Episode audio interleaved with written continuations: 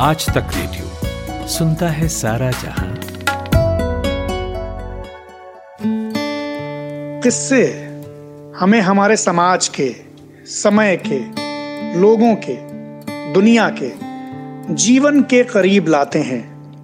और इसीलिए किस्से सुनाए जाने चाहिए, सुने जाने चाहिए।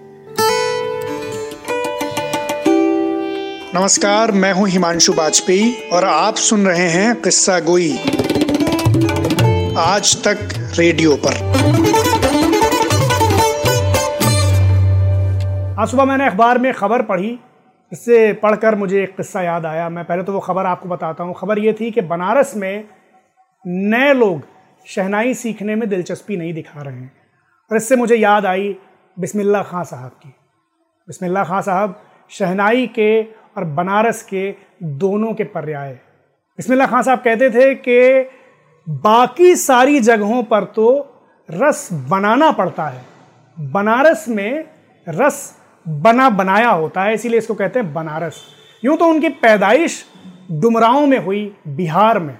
और यहीं डुमराव के बिहारी जी के मंदिर में बिस्मिल्ला खां साहब ने बचपन में शहनाई बजाई और उसके बाद वो आ गए बनारस। तो बनारस में विश्वनाथ मंदिर में और जो दूसरे मंदिर हैं और गंगा के घाट हैं, उन पर बैठकर बिस्मिल्ला खां साहब ने शहनाई का रियाज किया। तो एक तरीके से वो सिर्फ़ बनारस के नहीं, सिर्फ़ शहनाई के नहीं, बल्कि भारतीयता के भी पर्याय थे।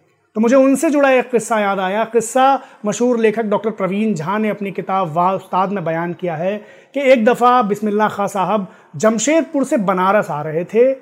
कोयले के इंजन वाली पुरानी रेलगाड़ी थी और उसके बाद बनारस से अगले ही दिन उन्हें कुंभ जाना था, इलाहाबाद में कुंभ मेले में शहनाई बजाने के लिए। तो ट्रेन में वो आ रहे थे थर्ड क्लास का डब्बा था, काफ़ी भीड़ थी। अचानक भीड़ में एक लड़का आया, छोटा लड़का बांसुरी बजाते हुए। बड़ी ही मधुर बांसुरी बजा रहा था बिस्मिल्ला खान साहब जैसा कि उनके बारे में मशहूर था कि जैसे उन्होंने अच्छा म्यूज़िक सुना, वो लहक कर उसकी तरफ़ मुतवजे हुए, उसकी तरफ़ आकृष्ट हुए। सुनने लगे उस लड़के को, ध्यान से सुनने लगे। लड़के ने जब बांसुरी बजाना बंद किया तो बिस्मिल्ला खां साहब ने उससे पूछा कि तुम क्या बजा रहे थे? लड़का आम सा लड़का था, उसने बता तो नहीं पाया कि वो क्या बजा रहा था। बिस्मिल्ला खां साहब ने उसे एक सिक्का दिया अपने पास से और उससे कहा कि तुम फिर से यही बजाओ जो बजा रहे थे। लड़के ने फिर से बजाना शुरू कर दिया।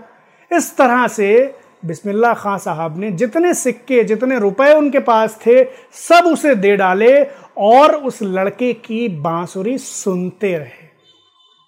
अगले दिन जब वो कुंभ मेले में प्रस्तुति देने के लिए पहुँचे तो उन्होंने वही धुन बजाई जो उस लड़के से सुनी थी।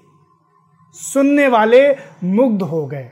सब लोगों ने बहुत तारीफें की और उनसे पूछा कि, उस्ताद, आज ये आपने जो बजाया, ये क्या चीज़ थी?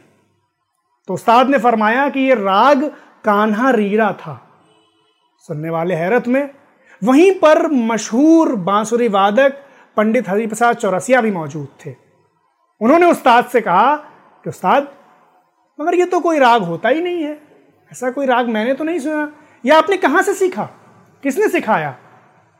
बिस्मिल्ला खां साहब ने मुस्कुराते हुए अपने मखसूस अंदाज में जवाब दिया कि कल मुझे ट्रेन में कान्हा मिले थे।